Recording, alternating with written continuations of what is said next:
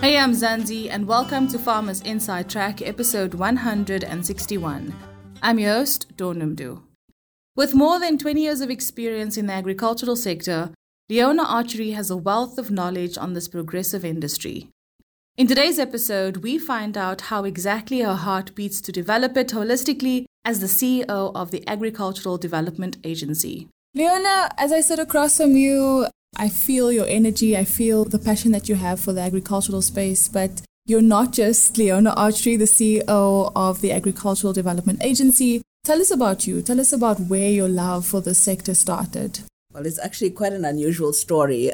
Uh, when I finished university, I actually worked in government at the time, but it had nothing to do with agriculture because I studied towards a BCom and ended up working in the Department of Education at the time. It wasn't a place that I felt comfortable. It wasn't giving me the energy that I wanted. So I started to apply for different jobs everywhere. And I applied for a job in Nelspruit, which was in land reform. And believe me, at that time, Dawn, I didn't even know where Nelspruit really was. I needed to find something else to do because I didn't feel quite satisfied with what I was doing. So I went up, got the interview, got the job. And that started my whole life in land reform, rural development, and agriculture. And I've never looked back because I started off working at the time when we were still developing legislation for land reform. Was part of the team that worked also on the labor tenant legislation and a whole lot from then many others. And that was my first place. I first started working with labor tenants in Mpumalanga.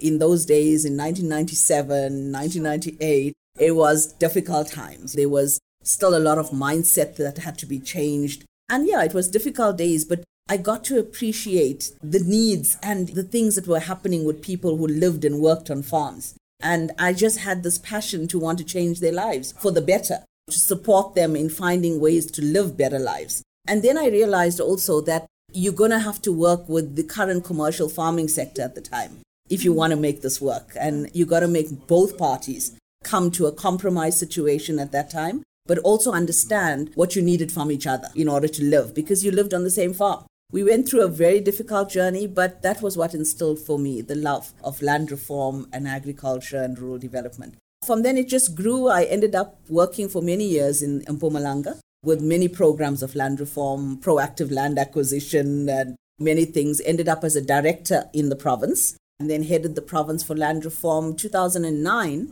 I came up to do rural development when it was given as a mandate for government to set up a brand new department. And I was asked to establish and set up rural development from scratch. And then just continued from there. Looking back at this, you now see it in today's time compared to where you started. How much of the work that you put in implementing it have you actually seen come to fruition? And how much further do we still need to go? I think a lot of things have come into fruition. I think there were a lot of good people who worked at the beginning and developed policies and programs that had to be implemented. Definitely, there were failures along the way. You were developing policies from scratch. You didn't really have anything that guided you. And remember, it was a new generation of people who had to think now, we are now part of a new democratic government. You have to create policy that actually lifts up the communities that you're going to work with, etc., allows for the very difficult and up to today, the very emotional issue of land to be dealt with. But I think a lot has been done. A lot of land has been transferred. And I think still much to be done, obviously, because even though land transfers happen, I don't think we really got to the point of breaking that thing of how do you make sure the land you transfer is developed. And I think it's still a problem today. We're still struggling with that. We have so many millions of hectares transferred, but not everything is in production. And how do you do that? And I think some of the things we've been looking at over the last few years is to say perhaps not everyone wanted land to farm. Perhaps people needed land just to reside. And how do you just separate those two needs of people? Because land is critical. I mean, it's really a heart thing. And it's such a connected thing that people came from the land and they want to have that land back. And that's correct. We people should. But I think you separate it in a way that still allows people to gain an economic benefit. And maybe they don't want to reside in a particular area. Hmm. Some may want to go back, but others may want to stay where they are. So we need to figure those things out. And I think that's the process that's happening right now. I think over the past few years with the land reform panel and the work they've done, also good work, I think they've begun to understand that it's the development side that needs a lot more focus. The development side of that land that needs to be taken care of. and the resources to do that because you can buy land for a million rand, but to develop it, it'll cost you five million rand. So it's those kinds of things I think that you have to look at. But I think for me, the space, the transformation that has been happening, and the change in how people connect and begin to use land much more commercially, especially the new black farmers, whether you restituted claimants or redistributed communities, you are using it better.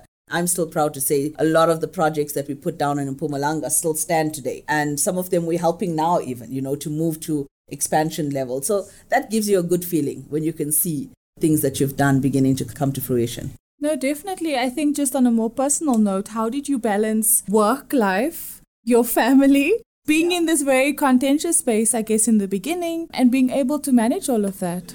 No, I think it definitely is a contentious space. It was very difficult. I think with young kids, the time and the energy and the effort you have to put into being in the sector, you really have to figure a way of balancing it. Not always easy, I must say. When I'd come up to Pretoria and start a new program for scratch that's for the whole country, you're setting up rural development policy, programs, setting up your whole infrastructure for the whole country. It's not easy. You're traveling a lot because at one point I was responsible for rural infrastructure in the whole country. And you're spending so much time away.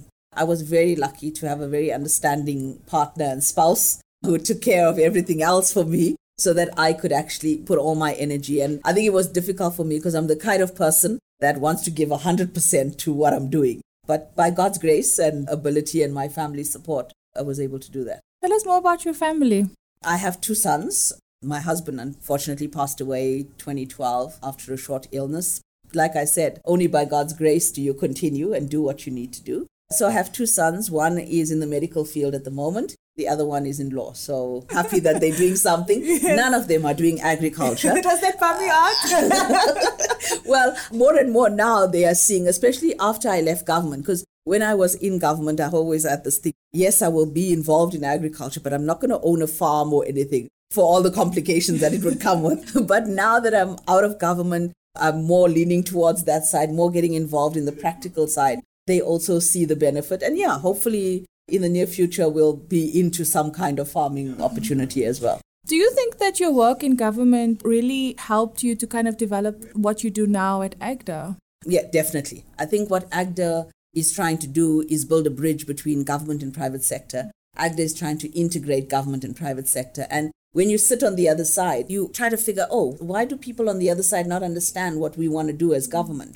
Now, when I'm sitting on this side, I realize, but private sector asks the same questions. When I first left government, I went into Bigen Africa. And that also gave me an opportunity to understand and get additional insight from a private sector perspective. So now I sit in a position where I actually can understand both worlds. And you begin to say, okay, here's a gap and here's how we can fill it here's a need and here's a value proposition that could work. And for me, I think that is a skill that actually should help AGDA in bringing some of these things together. Yeah.